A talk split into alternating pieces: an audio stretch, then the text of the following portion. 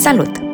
Sunt psihoterapeut Diana Lupu și mă bucur să ne regăsim într-un nou sezon al podcastului Și eu reușesc, o inițiativă a Asociației pentru Libertate și Egalitate de Gen, susținută de Avon România. În primul sezon am stat de vorbă cu învingătoarele violenței domestice despre povești de reușită, iar specialiștii ne-au ajutat să înțelegem mai bine ce ajută și de ce. Vom continua să ne focusăm pe soluții, dar în acest sezon vrem să vorbim și despre nereușită și emoțiile care vin odată cu ea. Pentru că subestimăm prea des cât de gravă e violența domestică și cât de greu se iese din ea. În episoadele ce urmează veți afla mai multe despre drumul cu suișuri și coborâșuri, trăit de multe dintre femeile din comunitatea noastră. Te invit să parcurgi alături de noi acest drum, pentru că eliberarea de violență cere încercări repetate și multă solidaritate. Relațiile sunt atât sursa fericirii, cât și a durerii noastre. Doar că atunci când simțim prea multă durere, este o provocare să avem curajul de a încerca din nou. Despre acest curaj voi vorbi cu Andreea Mihaela și Cătălina, două femei cu povești și nevoi diferite, dar cu învățături similare despre relații. Însă pentru a începe, vă invit să aflăm mai multe despre cum să procesăm un divorț și ce temeri sunt normale după ce încheiem o relație, de la Gabriela Săulea, coach și fondatoarea grupurilor Divorce Journey.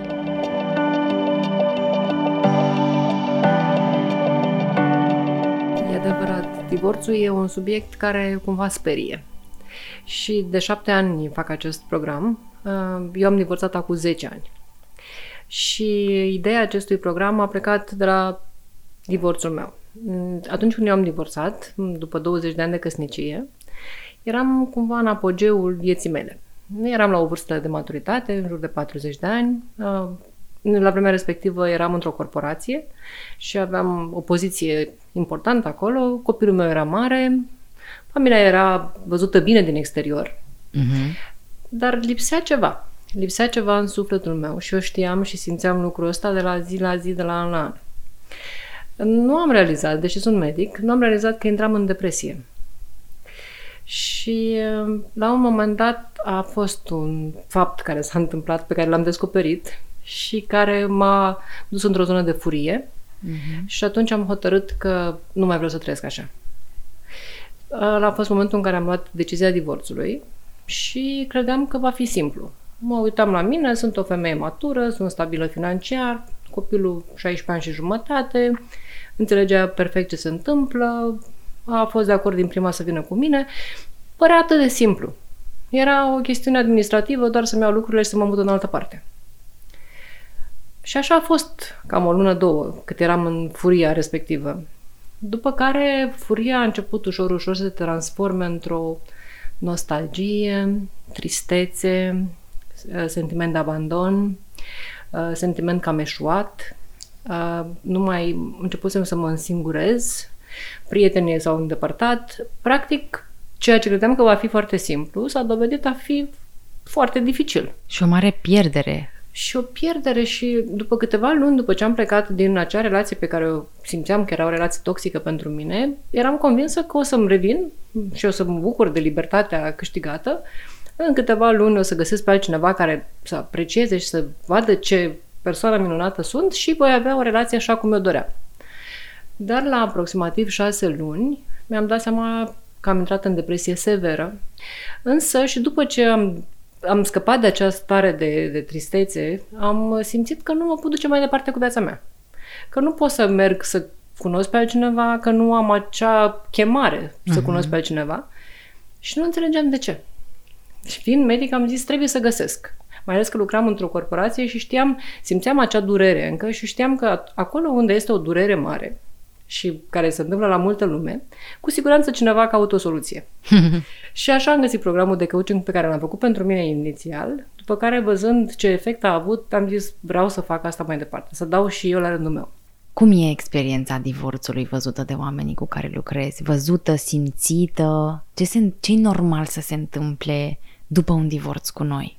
Da, uh, ce știu acum și nu știam atunci când am plecat de acasă și când eram atât de furioasă și credeam că o să mut munții, uh, acum știu că un om care trece prin divorț trece prin câteva etape indiferent că a, vr- a vrut să plece, că nu a vrut să plece, că are pe cineva care îl așteaptă la capătul călătoriei sau nu-l așteaptă nimeni, vei trece prin anumite etape. Este acest doliu de pierdere pe care n-ai cum să le viți.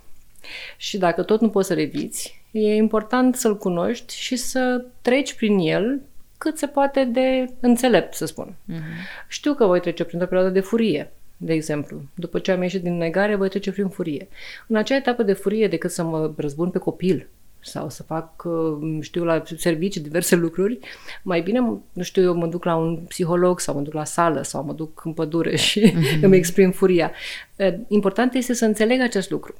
Știu că va urma o perioadă de negociere. Poate că mă voi mira de ce vreau să-l mai văd din nou. De ce, după ce, câte mi-a făcut, mă mai gândesc că aș vrea să mă împac cu el mm-hmm. sau cu ea, dar în general noi femeile ne gândim așa, uh, pentru că e normal la un moment dat să ne gândim rău cu rău, dar mai rău fără rău, că e vorba de acasă.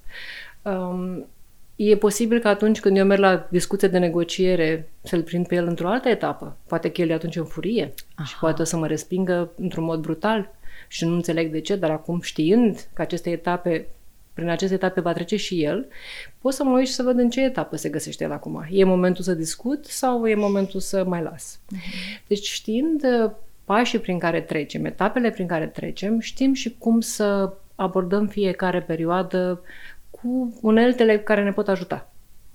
Va veni o perioadă de depresie la mine a fost o perioadă de depresie severă. Nu e nevoie să ajungem chiar mm-hmm. la tratament. Poate să fie tristețe. Dar ne așteptăm ca, eu știu, o săptămână, două, o lună, să fim mai triști, să fim melancolici, să ne pară rău, să ne amintim, să, să ne simțim fără putere. Pentru că e normal, psihologic avem nevoie de o perioadă de refacere. Mm-hmm. Deci dacă știm lucrurile acestea, abordăm divorțul ca pe, eu îl abordez ca pe o boală. Bine, sunt și medic și mi-e ușor să-l explic uh, pacienților mei, mm, studenții, le zic eu, uh, ca pe o boală. Și zic, dacă tu știi că ți-ai rupt un picior, să spunem, durerea e mare, la început doare.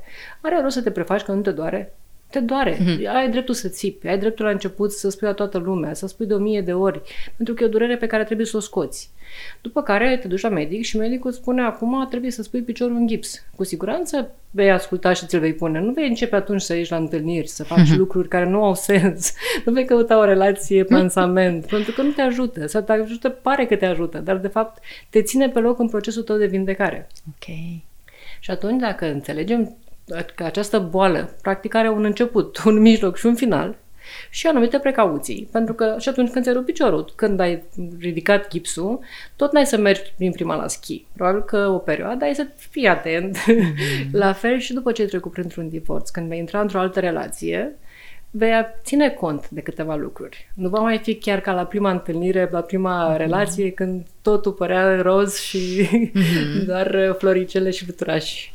E normal să avem tot felul de trăiri. Este normal să le știm, să le acceptăm și să le normalizăm și să trecem prin ele, să nu încercăm să fim viteji, cum am fost eu, o femeie puternică, pe mine nu o să mă ajung, ajungă durerea divorțului. Ne ajunge pe toți, indiferent cât de puternici suntem. Și ce am observat în grupurile mele, uh, cei care sunt mai vulnerabili și cei care se lasă ajutați. Și sunt cei care depășesc mai ușor decât cei care spun eu sunt puternic, nu am nevoie totuși vin la grupuri, deci înțeleg că au nevoie, dar sunt un pic mai hotărâți că ei vor trece mai repede decât ceilalți. Nu e o cursă, nu e concurs cine termină primul, da. important e cine termină bine. Uh-huh. Cine ajunge la acceptarea adevărată, pentru că dacă nu facem această vindecare corect, putem să ajungem într-o altă etapă, în resemnare. Deci diferența între acceptare și resemnare, eu văd că în resemnare nu te mai doare, dar nici nu mai ai energia să faci alte lucruri. Pentru că tu ai rămas cu ideea că viața e nedreaptă. În viață ți se pot întâmpla lucruri rele. Și atunci de ce să mai încerci ceva nou? Asta e resemnarea. Iar în această resemnare, parcă și toate lucrurile care se, se întâmplă îți dovedesc că ai dreptate. Ca să nu ajungi în resemnare și să mergi către acceptare, e foarte important să înțelegi de ce ai ajuns la relația aceasta, de ce ai ajuns la divorț. Cumva trebuie să vezi divorțul ca pe un simptom al unei boli mai profunde. Pentru faptul că ai ajuns la divorț înseamnă că ceva din relație, dar și tu ca parte a relației, n-ați funcționat corect. Uh-huh. Și atunci poți să te uiți la relație, poți să te uiți la partener și să zici ce om abuziv, ce situații mi-a creat în viață, dar hai să mă uit un pic la mine. Ce m-a determinat pe mine să stau, știu 15-20 de ani lângă o persoană abuzivă, să zicem? Ce din mine a considerat că poate să ducă această relație? Ce din mine m-a ținut acolo, deși poate aș fi putut să plec mai devreme? Ce frici am avut? Ce lucruri le-am moștenit poate din familie, poate le-am învățat de la părinți? Ă, dacă lămuresc aceste lucruri și îmi dau seama că nu e despre relații, nu este despre bărbați, că sunt ei nu știu cum, ci e vorba despre felul în care eu atrag. Pentru că la fel de bine sunt și bărbați foarte buni. La fel de bine sunt relații foarte frumoase. Ideea este cum fac să atrag eu acea relație. Iar în toate aceste relații, punctul comun sunt eu. Uh-huh. Atâta vreme cât o să mă uit la relație sau în exterior, la partener, o să îmi pierd energia acolo și cumva pun lucrurile în afara mea. Dar când încep să lucrez cu mine și să mă uit cu atenție ce, ce din mine m-a făcut să fiu în acea relație, ce din mine m-a dus la divorț, știu ce din mine mă va duce către o relație bună în viitor. N-am, să zicem că n-am toate resursele și ajung în resemnarea asta. Atunci ce fac acolo? Sau e normal să ajung și în resemnare la început, să trec și pe da, acolo până da. să ajung la acceptare? E, e normal să ajungem și la resemnare, mai ales dacă nu plecăm de la început într-un proces conștient de vindecare ca să trec peste această resemnare și să ajung direct în acceptare. Că asta e calea lină, știi? E calea directă, să spunem. Când da. m-am dus la doctor, mi-a pus piciorul din gips din prima și piciorul s-a sudat din prima așa cum trebuie, dar iată, nu m-am dus la doctor și piciorul s-a sudat un pic greșit. Uh-huh. Și poate că trebuie acum să reintervin și să-l pun la loc cum trebuie. Hai să vedem așa resemnarea aceasta. Um, pot să ies din resemnare în clipa în care conștientizez că viața mea nu e acolo unde mi-ar plăcea să fie.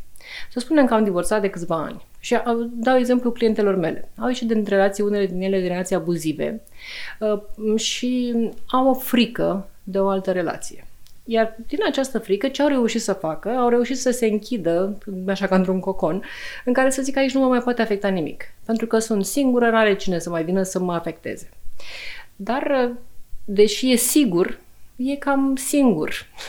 și atunci vin la mine și îmi spun, că sunt de 4 ani, de 5 ani și sunt o singură. Nu reușesc să găsesc un partener cu care să simt acea bucurie a vieții pe care mi-o doresc. Și îmi dau seama că e de la mine. Și ăsta este momentul în care reintră în proces și în proces începem să ne uităm, hai să ne uităm din nou la relația ta, să okay. vedem ce s-a întâmplat acolo, ce din tine Bun a adus lucrurile astea în viața ta. Și poți să dai seama când ești în resemnare, dacă nu dai seama singură, să spunem că zici, eu sunt puternică, mie e foarte bine singură, nu mai îmi trebuie. Nu mai îmi trebuie nimic. Dacă ai copii și dacă ai fete sau băieți de vârsta adolescenței, care încearcă foarte tare să te cupleze, eventual să deschidă conte de dating sau lucruri de genul acesta, să știi că ei văd ceea ce tu nu vezi. Ei văd că îți lipsește acea parte de bucurie pe care o relație ți-ar putea o aduce, pe care curajul, nu neapărat că trebuie să fie cineva cu tine, trebuie acel curaj de a îndrăzni să fii din nou cu cineva, de a deschide din nou inima în fața unui partener, unui potențial partener. Poate o să iasă din prima, poate nu. În general nu iese din prima. Asta... Bun. Și asta, asta e bine de știut. Un alt secret pe care e bine să-l cunoaștem. Dar uh, nu ai cum să reușești dacă nu faci câteva încercări. E ca în orice, ca și într-o meserie și în orice încep de la început, e ceva nou. Îmi plac analogiile astea de um, că are sens să depun din nou efort și acum mă duc înspre cum se numește discuția noastră de astăzi, curajul de a încerca din nou. Da. Ce presupune curajul ăsta? La ce-ți vine în minte din experiența ta de lucru cu grupurile că se încadrează în curajul ăsta? În primul rând, hai să vedem care e diferența între prima relație și a doua relație. Când intrăm în prima relație și avem 20 și ceva de ani, plecăm la drum fără bagajele a relațiilor noastre. Poate am văzut prin familia noastră ceva care nu ne-a plăcut, dar am plecat cu ideea nouă nu o să ne se întâmple. Okay. Și suntem așa, o inimă deschisă, tot ce zboară se mănâncă, ă, sigur ne împinge și viața, ne dorim copii, dorim să facem o familie, deci cumva părinții, prietenii, toată lumea ne, ne împinge către o relație și totul vine de la sine. În a doua relație, după, să spunem, 15 ani de căsnicie, 20, deja ai propriile tale bagaje. Frici, amintiri, experiențe neplăcute, cumva asta te împiedică. Iar și stima de sine scăzută, aș îndrăzni să spun aici pentru femeile care trec prin da. abuz? Da. Prin toată lumea care ajunge la divorț are o stimă de sine scăzută pentru că noi percepem divorțul ca pe un eșec și atunci când ai un eșec, automat stima de, de sine scade. Putem discuta dacă divorțul într-adevăr este un eșec sau nu. Eu am discuția asta la grupurile mele și eu consider că nu e un eșec, dar pentru marea majoritate a lumii, divorțul este un eșec și atunci stima de sine automat scade. Uh, și atunci ești deja la o vârstă mai matură, nu mai ai aceeași încredere în tine ca femeie, să spunem, cum aveai la 20 de ani. Uh, poate ai copii mici, te gândești, eu mă duc acum să încep o altă relație când am copii, cui exp- la cine expun, e mai Cine dificil. mă mai primește? Cine mă mai primește. Poate părinții care înainte te împingeau și spuneau du-te și caută și fă o familie, acum spun ce-ți mai trebuie, nu ai deja copii, lasă, nu mai trebuie pe altcineva. Deci deja uh, a doua relație vine cu mult mai multe frâne decât prima care venea de la sine. Și atunci, ca să pornim la a doua relație cu același plan ca în prima relație, n-are cum să funcționeze. E realist. Uh, Că o să ies la prima întâlnire și după câteva zile o să începem o relație. Deci nu funcționează. Plus că între timp s-au schimbat vremurile și deja lucrurile în, în societatea noastră sunt un pic diferite. Dar asta nu înseamnă că nu putem să învățăm. Și primul lucru pe care eu îl predau la grupurile mele este a învăța ce abilități îți trebuie ca să faci o nouă relație. Și mai ales dacă vrei să ai o relație făcută bine. Și sunt câteva lucruri la care trebuie să ne uităm. Să ne uităm la valorile noastre, să ne uităm la stilul nostru de atașament, să ne uităm la cu ce venim din familie și la ce vrem să renunțăm, să ne uităm să vedem ce căutăm. Dau un exemplu. Poate eu sunt o persoană monogamă. Pentru mine, să spunem, asta este o valoare foarte importantă. Corect. Și am fost înșelată. Voi avea tendința, mai ales dacă am văzut în familia mea o astfel de situație, să atrag parteneri care sunt mai libertini. Pentru că, nu știu de ce, dar ăștia îmi plac. Uh, Dar în momentul în care încep să lucrez cu mine, vreau să mă uit la aceste lucruri. Vreau să știu cum aleg următorul partener. Vreau să știu că în mod conștient nu voi căuta un partener care vede viața într-un mod mai liber decât îl văd eu. Uh, și atunci um, e important să învățăm despre relații și e important să, să știm lucrurile astea înainte de a începe demersurile. E ca și cum înveți un, un skill nou, un talent nou, talent nu e ca să nou. înveți să mergi din nou. Deci e cu totul altceva. Relația, a doua relație față de prima relație e o altă limbă. Dacă prima oară ai învățat engleză, acum trebuie să înveți franceză. Uh-huh. Uh, dar e foarte frumos și ce trebuie să înțelegem că vom, vom intra în diverse situații. Acum se poartă acest termen de situationship. Uh-huh. Pentru că până la relație sunt mulți pași. Și atunci, în aceste situații în care voi intra, eu trebuie să știu că nu din prima voi găsi partenerul care, cu care voi face o a doua căsnicie. Eu spun la grupurile mele în felul următor. Trebuie să pupi 100 de broaște până apare prințul, așa se spune. Uh-huh. Însă adevărul este că trebuie să pupi 100 de broaște până redevii prințesă. Pentru că noi, în prima noastră relație, de multe ori am uitat acest talent pe care l aveam la 20 de ani, să fim prințese, să fim, să ne bucurăm, să ne respectăm, să ne onorăm. Uh, am pierdut aceste lucruri. Am mers poate pe niște modele văzute acasă care nu întotdeauna ne-au susținut. Și acum va trebui să învățăm să fim regina vieții noastre. Asta spun femeilor din grupul meu. Redevină o regina vieții tale. Și e foarte frumos să facem acest proces.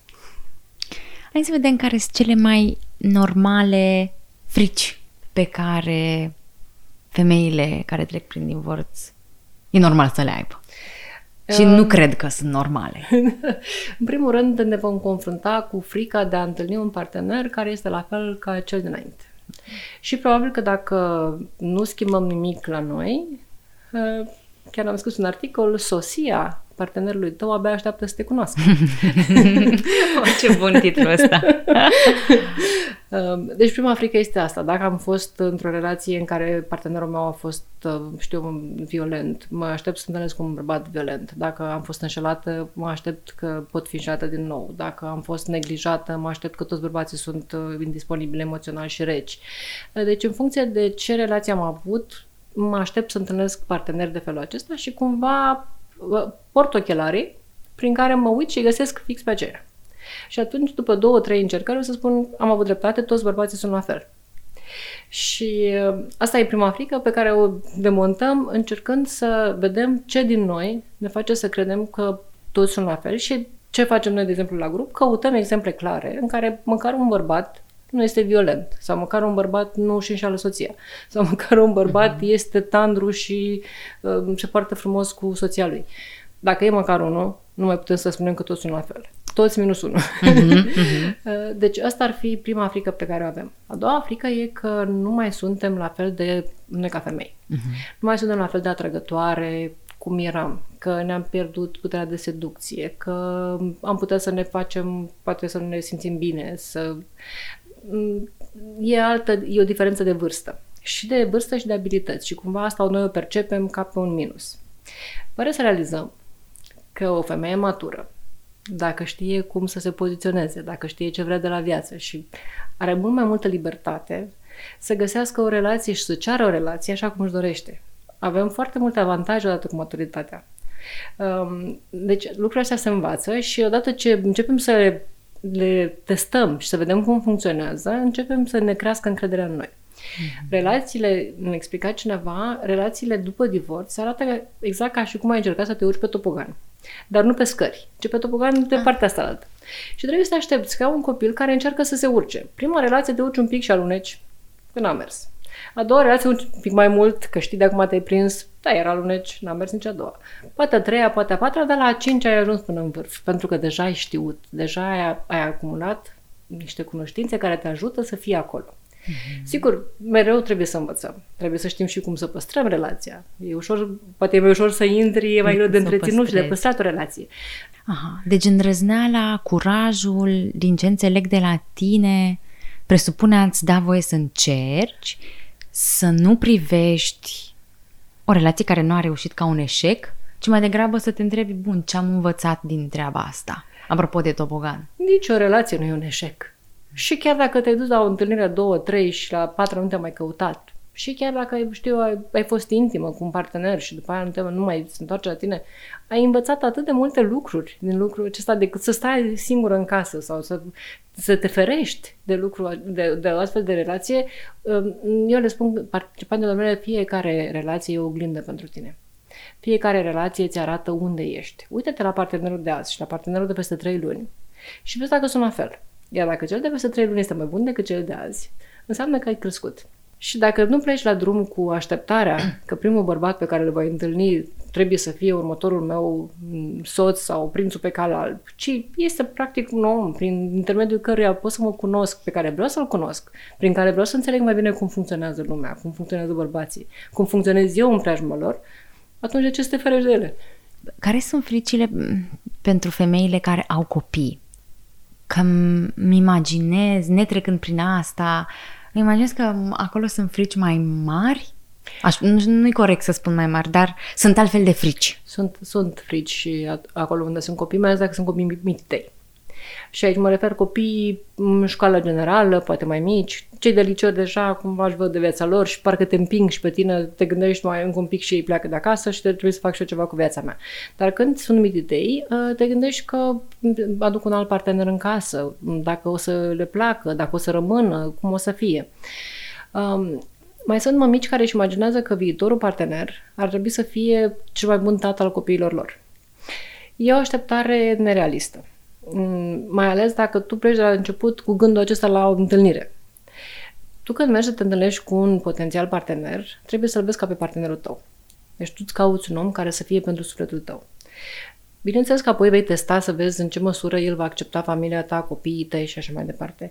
Dar ca să pleci la drum gândindu-te că va veni un alt bărbat care să aibă grijă de cuibul tău, de copiii tăi, um, e nerealist și vei avea probabil dezamăgire. Um, iar relația pe care tu o construiești acum e o relație pentru tine, care apoi se va extinde asupra copiilor. Okay. Și atunci, plecând din prisma aceasta, nici nu prezentăm copilul de la primele întâlniri. E bine să ne fim cât se poate de sigure că acest partener va rămâne în viața noastră înainte de a-l introduce în viața copilului. Și um, dacă privim lucrurile așa, e mult mai simplu. Și separăm rolul de mamă cu rolul de femeie. Cea okay. care pleacă la întâlnire este femeia, nu este mama. Ce crezi că avea nevoie să audă o femeie care încă nu are curajul să încerce din nou? Eu aș vrea să transmit tuturor femeilor că sunt atât de frumoase, um, au atât de multă putere pe care de multe ori nu și-o văd. Și că fiecare act de iubire de sine, se vorbește mult de iubirea de sine, dar fiecare act pe care ți-l dedici ție, Și asta poate fi ceva foarte mic, poate fi o, o baie într-o seară în care să te relaxezi, sau poate fi un masaj, sau poate fi orice care să te ducă cu gândul că asta e pentru mine, va face cât, câte un pic să-ți crească puterea în tine. Iar odată ce ne va crește puterea în noi, puterea noastră este nemaipomenit de mare și cu aceasta putem să cucerim lumea. De aceea eu recomand tuturor femeilor să-și amintească că sunt regine. Sunt reginele vieților lor. Nu există o altă regină în viața niciunei alte femei. și să-și ia această putere de regină înapoi.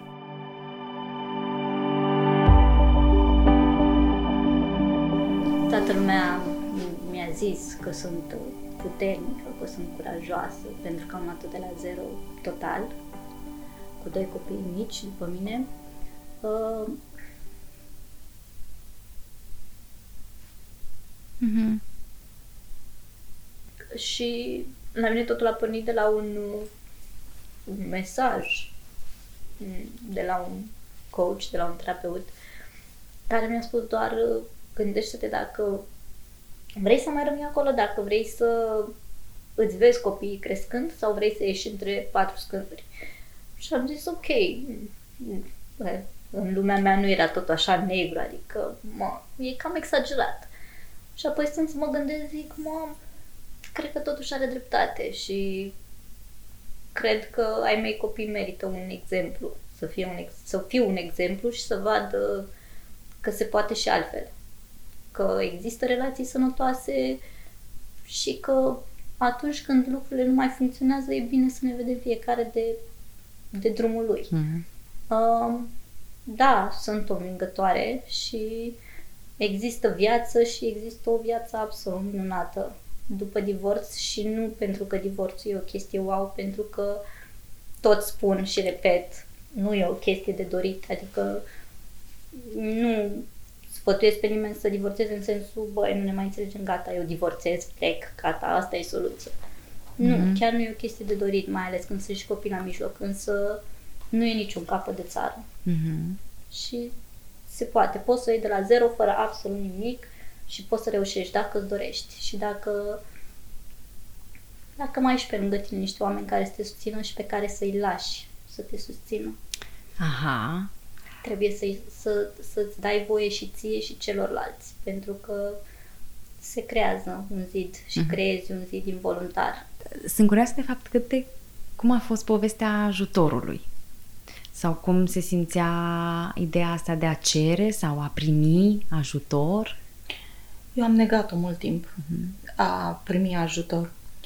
Adică în mintea mea, uh, având în vedere că eu am fost plecată și foarte mulți ani și eu când am realizat că căsnicia nu mai merge și că clar trebuie să fac ceva, că altfel nu se știe, uh, am luat decizia să vin acasă. Dar nu știam ce mi se va întâmpla sau cum ajung sau singurul lucru care știam era că eu trebuie să în continui, nu știu, studii, că nu știu unde mă poartă viața. Uh-huh. Și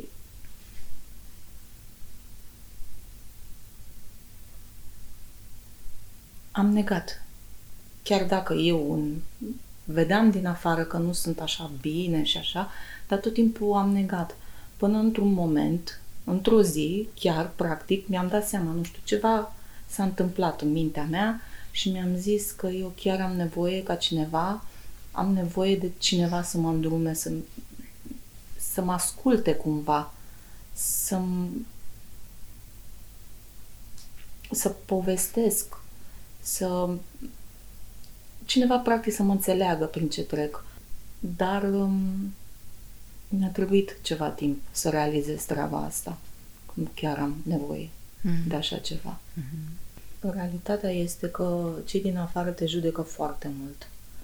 Adică nu contează că văd semne. Uh, nu, că de ce? Trebuia să stați acolo, că asta este. Adică noi așa am fost crescuți. Da. Noi așa am fost învățați. Uh, la un moment dat mi s-a și spus femeia trebuie să tacă și să înghită. Și prima care spunea lucrul ăsta era fosta mea soacră.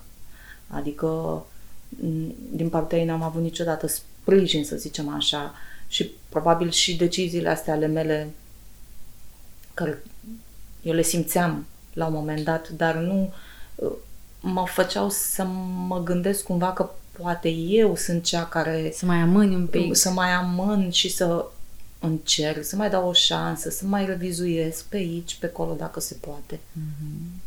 Eu chiar am avut, înainte să plec, vorbeam cu o prietenă acum amuză și tot spuneam, zic, băi, nu știu, simt că nu mai da, nu, parcă stai că mai am un eveniment, mai trebuie să mergem nu știu unde, mai stai un pic că nu, nu pot să plec chiar acum, mai fac nu știu ce și am tot spuneam, măi, tu amâni de fapt și nu, tu bați pasul pe loc.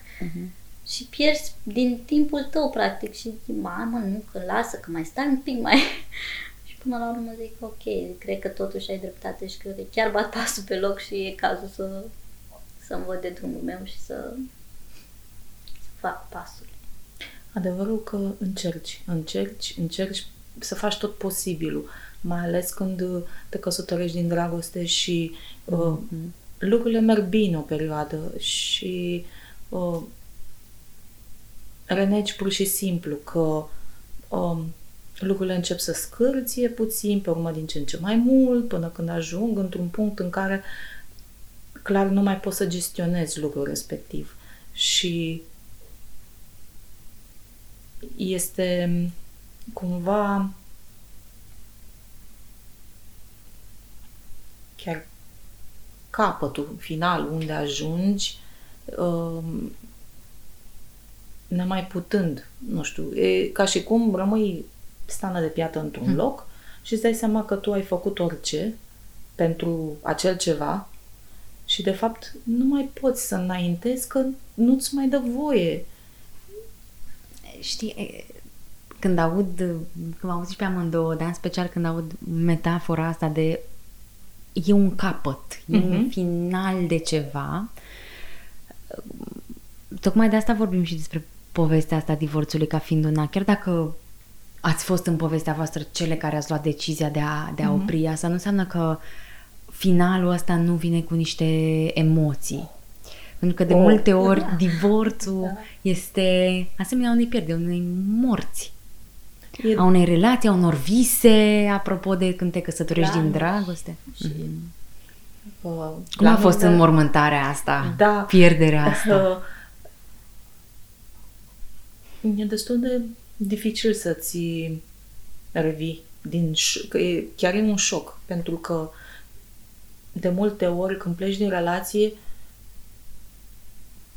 pleci numai ca să te salvezi cumva, dar emoțiile sunt. Adică îți dai seama că iubești sau ai iubit persoana respectivă și că celălalt n-a făcut nimic pentru tine să te aprecieze, să te înțeleagă, să-ți fie alături și îți dai seama că, da, probabil că există vine pe, vină pentru ambele părți.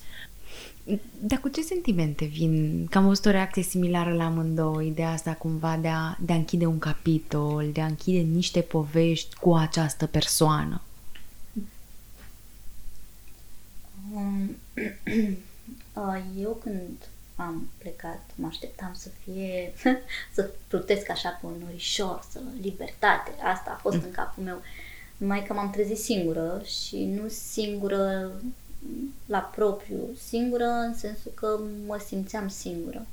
Pentru că e- au existat niște atașamente, au existat niște ani împreună, au existat niște trăiri, niște emoții, niște lucruri care ne-au legat. Doi copii în cazul meu.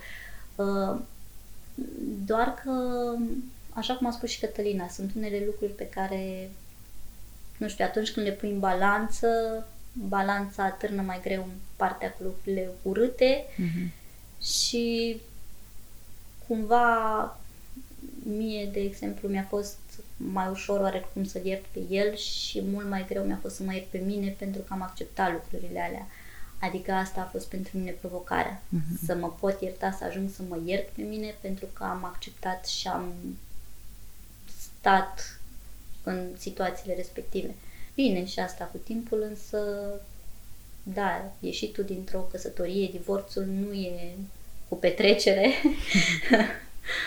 e, e un proces de doliu și cred că e diferit pentru fiecare dintre noi în funcție de fiecare. Ați avut, apropo de procesul ăsta de doliu, sunt niște etape prin care trecem, etape emoționale, fie că e partea asta de negociere, unde încerc să văd ce mai pot să repar sau dacă ne-am întoarce înapoi cum am putea să facem, etapa asta de tristețe, de furie și apoi vine zona asta de acceptare. Vă regăsiți în vreuna din... sau v-ați regăsit mai mult sau în vreuna din... Eu am fost foarte mult timp furioasă. Foarte mult furioasă, dar având în vedere procesul meu început la o anumită perioadă de timp după ce am divorțat, prin uh, grupurile de suport, prin uh, uh, terapie, mi-am, furia asta dintr-o dată a dispărut și a intervenit iertarea. Mi-e milă.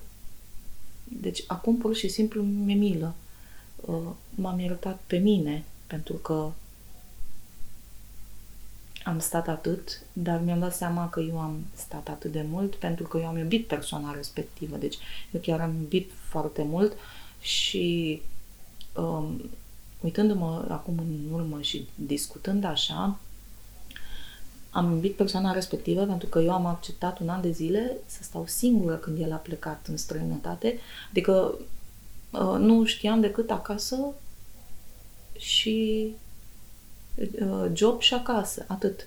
Și așteptam, mm, cum să spun, uh, reîntâlnirea cu el mm-hmm. cumva, pentru că a, asta îmi doream.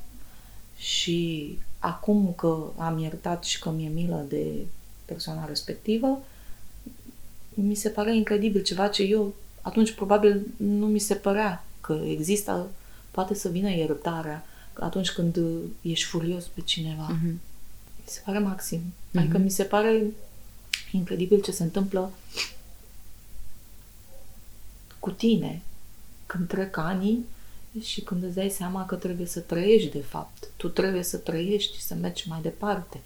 Pentru că e inutil să te gândești ce aș mai fi făcut dacă. Nu există.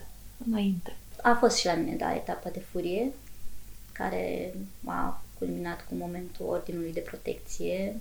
Chiar am vorbit uh, în cadrul ședințelor de terapie și mi-am dat seama că eu de fapt așteptam cumva ca el să-și ceară scuze, să-și ceară iertare pentru momentul ăla, să văd că îi pare rău și chiar atunci în cadrul ședințelor m-a întrebat uh, și zice, da, dacă ți-ar cere iertare, te-ar ajuta cu ceva, adică ar schimba ceva și zic că ai dreptate, n-a schimbat, dar nu știu, în sufletul meu eu totuși aveam nevoie să-mi ceară iertare, să văd eu că îi pare rău. Uh, nu a venit nici iertare, nici nimic, doar că am trecut eu peste moment și da, a fost o etapă de furie care te consumă destul de mult și se consumă multă energie unde nu ar fi cazul, doar că cred eu că e o etapă pe care ar trebui să, prin care ar trebui să trecem ca să putem să ajungem și în momentul iertării. Mm-hmm. Adică, nu știu, cel puțin pentru mine am avut nevoie de perioada aia și de furie care m-a ajutat pe alte planuri ca să, că din furia aia nu pot eu, fac eu, realizez eu ca să mă, mi-am canalizat-o pe alte domenii, însă apoi da, a venit uh, și iertarea care e mult mai eliberatoare și îți dai seama că, într-adevăr, nu are sens să consumi energie în direcția furiei către el, pentru că nu el rămâne el așa cum e el și nu o să-l schimbe faptul că este o furioasă sau și nici nu e nevoie, fiecare e în felul lui. Eu am realizat că sunt uh, furioasă pe furioasă de fapt, dar nu știam pe ce sunt furioasă până când am înțeles, mai ales acum de când fac și terapie și așa, uh, prima dată când am făcut dans terapie. Când am făcut prima dată dans terapie, m-au copleșit emoțiile și nu am făcut altceva decât să plâng, să scot tot... um, Cred că toată furia aia am scos-o. Adică, de fapt, cred că am înțeles atunci niște lucruri în subconștientul meu pe care până atunci ar, um, nu reușisem să le înțeleg și a fost ca o cumva ca o înțelegere, liberare și nu mai mă simțeam frustrată că nu înțelegeam practic ce n-a mers în Aha. toată relația asta noastră. Dar faptul că am ajuns în momentul eliberării și a iertării e ceva care, nu știu, frumos, îți dă, îți dă sentimentul ăla de liniște și de pace interioară în care probabil acum, nu știu câți ani de zile, nici nu visai. Mhm.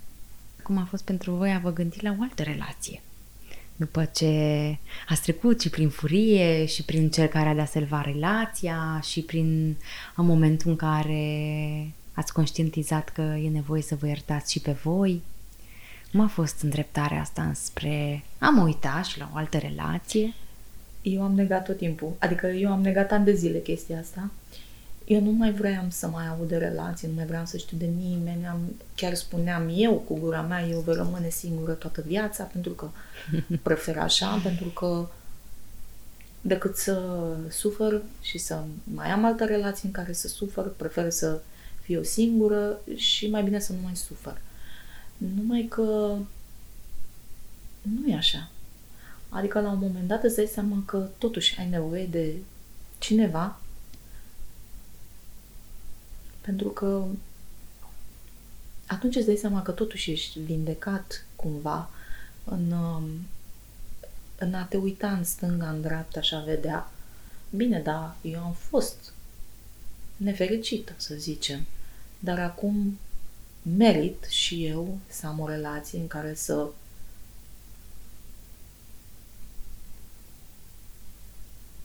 să, să simt, adică s- de fapt este ca și cum ai luat o practic de la zero în altă relație să încerci. Pentru că nu cum ziceam eu, nu toți sunt la fel, Mhm. știi? Adică e de a încerca. Practic, trebuie să încerci, pentru că nu e o soluție asta să rămâi singur toată viața, numai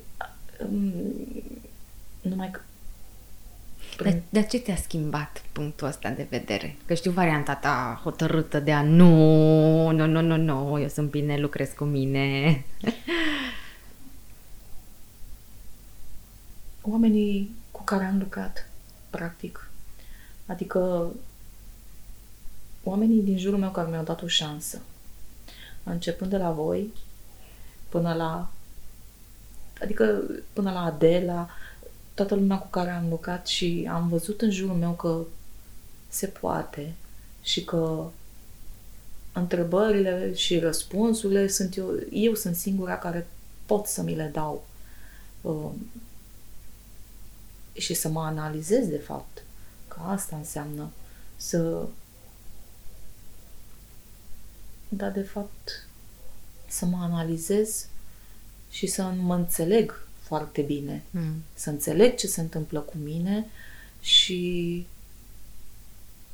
să mai dau o șansă. O relație nu merge. Ești destul de șifonat, așa să zicem, dintr-un, dintr-o relație, te vindeci cu ajutorul profesioniștilor, dar trebuie să încerci. Neapărat trebuie să încerci. Adică ceea ce mi se părea, nu știu când, acum câțiva ani de zile, a, eu nu mai vreau, da, mai vreau. Adică încerc să dau o șansă, să-mi dau o șansă. Da, asta mi se pare, cred că asta aș lua de fapt, că nu încerci pentru celălalt, Nu, nu, nu. încerci pentru tine. Mhm. Um, Eu încă sunt oarecum în uh, etapa cu încă nu e momentul. Mhm. De asta Râdeai aici. ascultam atent așa. Um, am încercat oarecum, însă am văzut că mă îndrept spre același tipar Mhm. și am ieșit uh, rapid. M-am felicitat oarecum că, băi, am reușit să văd tiparul și să ies. Nu am ieșit, nu consider că am ieșit șifonată pentru că nu, nu avansase relația astfel încât să am uh, oprit la timp, însă eu încă sunt în etapa aia cu că nu e momentul, uh-huh. uh, pentru că există și uh, un strop de frică, cel puțin la mine, pentru că, nu știu, mă gândesc, oh, dacă ea nu merge, iar stau să iau de la început, ea... Uh-huh. Uh-huh. Adică sunt oarecum în etapa asta cu încă nu e momentul, exact ce zicea și Cătălina, mai lucrez la mine puțin, mai lucrez cu mine, încă nu e momentul. Sunt convinsă, nu-mi doresc să rămân singură toată viața, sunt convinsă că urmează și etapa asta. Um, nu mă închid, dar nici nu m-am deschis, să spun așa, adică și în terapie tot spunea, vezi că faci niște ziduri, construiești niște ziduri acolo și zic, mă, dar știi ce frumos am pictat pe zidurile astea? nu prea pot să renunț la ele așa ușor. Uh, va veni, sunt convinsă pe viitor, adică acum nu e momentul pentru mine, însă nu îmi doresc să fiu mm-hmm. forever singură, adică nu intră pe lista mea de dorințe să rămân singură pentru totdeauna, să da, nu e momentul pentru mine acum. Dar din lista asta de frici, în special că multe dintre învingătoarele care stăm de vorbă au și copii și e ceva ce îngreunează. Um, se încadrează în lista asta de, de frici de a încerca din nou pentru tine um, o relație și povestea cu copii? Da, sunt, e, sunt și ei în povestea asta, doar că eu îi văd ca pe un plus, în sensul că îmi doresc o relație sănătoasă, tocmai ca ei să vadă că se poate și o relație sănătoasă între mm-hmm. un bărbat și o femeie și între mama și tata, între mama și un alt partener. Uh, adică ei la mine nu vin ca o povară. Ei mi-au dat având să plec cumva din relație pentru că mi-am dorit să vadă o, o relație sănătoasă și familie sănătoasă și îmi dau și pe partea asta avânt în sensul că, da, îmi doresc o relație ca ei să vadă ce înseamnă respect, ce înseamnă iubire, ce înseamnă comunicare. Deci, da, pentru mine ei nu sunt un, o chestie că, vai, cine mă mai ia cu doi copii. Uh-huh. Nu am... Frica asta nu. E doar frica aceea că mă implic în ceva și apoi nu o să aibă finalul pe care oarecum îl aștept. Adică oricât aș vrea să nu am așteptări, pe undeva tot există ceva așteptări. Am văzut că te din cap, Cătălina. Um, da, pentru că sunt frici normale, adică te gândești la un moment dat că dacă relație, o, o viitoare relație nu merge, dar având în vedere că știi cumva din trecut ce, se întâmpl- ce s-a întâmplat în relația trecută și având în vedere și terapiile și așa, adică îți dai seama la un moment dat că reușești să să înțelegi lucrurile când merg și când nu merg și uh, să de fapt să fii atentă cumva uh-huh. de ce ți oferă o viitoare relație. Uh-huh. Dacă să poți să mergi mai departe sau să să o stopezi de, de la început, adică... Dacă ar fi așa să rezum ce ai spus tu, că ok, s-au întâmplat niște lucruri uh, ale unei variante de ale tale, uh-huh. dar varianta asta care, ok, are niște frici normale, Sunt care normale. se pregătește să intre sau se gândește la intrarea un, într-o nouă relație, are mai multe lucruri în desagă. Da, da, da, da. Adică intri cu, uh, cum să spun, uh, cu o poveste bogată de nu știu, de, um, de a fi atentă la multe lucruri și de a vedea pe celălalt de lângă tine, să zicem, dacă ceva nu e în regulă cu respectivul. Mm-hmm. Sunt curioasă, voi când vă gândiți la ideea asta de curaj de a încerca din nou, din povestea voastră personală, ce ar presupune pentru voi? curajul de a încerca din nou o relație cu cineva. În momentul ăsta, cu drumul pe care l-ați parcurs fiecare de vindecare. Um, în momentul de față pentru mine e important și că m-am gândit la a putea încerca o nouă, mă rog, o nouă întâlnire, deocamdată o nouă relație, având în vedere că, nu știu, acum foarte mulți ani, după ce divorțasem și uh, ziceam tot timpul că eu vreau să fiu singură și că cineva mi-a făcut uh, rost de o întâlnire. Numai că în momentul acela aveam senzația, deci eram la începutul terapiilor și așa mai departe, dar aveam senzația că eu trădesc pe cineva. Mm-hmm. Aia era senzația puternică de a trăda pe cineva. Nu, cu toate că îmi părea rău că trădesc pe cineva, dar eu nu trădam pe nimeni, că în momentul ăla eram singură, mm-hmm. eu cu mine. Acum, nu știu, sentimentul ăla nu mai există. Pur și simplu, nu mai există. E o deschidere totală, zic eu, mai ales că am negat chestia asta de a intra într-o relație. Bine că um, e sentimentul ăla de, de pace cu tine, de a încerca ceva nou, mm-hmm. de a te simți, nu știu, ca acum 20 de ani sau 25 de ani, când încă nu trecusești prin relația toxică, când ai lua-o practic de la început, să zicem așa, uh-huh. dar cu un bagaj care vine peste tine. Și asta mi se pare uimitor. Adică să știi să alegi și să înțelegi lucrurile. Curaj cred că ar fi să îmi dedic din nou timpul cuiva. Adică mie asta, pentru mine, pe mine asta, m-a, asta a fost durerea mea. Am consumat timp foarte mult într-o relație care a sfârșit așa cum a sfârșit. Deci pentru mine asta cred că ar fi o, să ofer cuiva din timpul meu. Uh-huh. Adică e o chestie la care încă lucrez pentru că nu, nu, nu că mi se pare că nu e nimeni demn, uh-huh. nu că nu consider că e momentul să ofer cuiva timpul meu, cuiva ca să mă îndrept către o relație. Asta ar fi.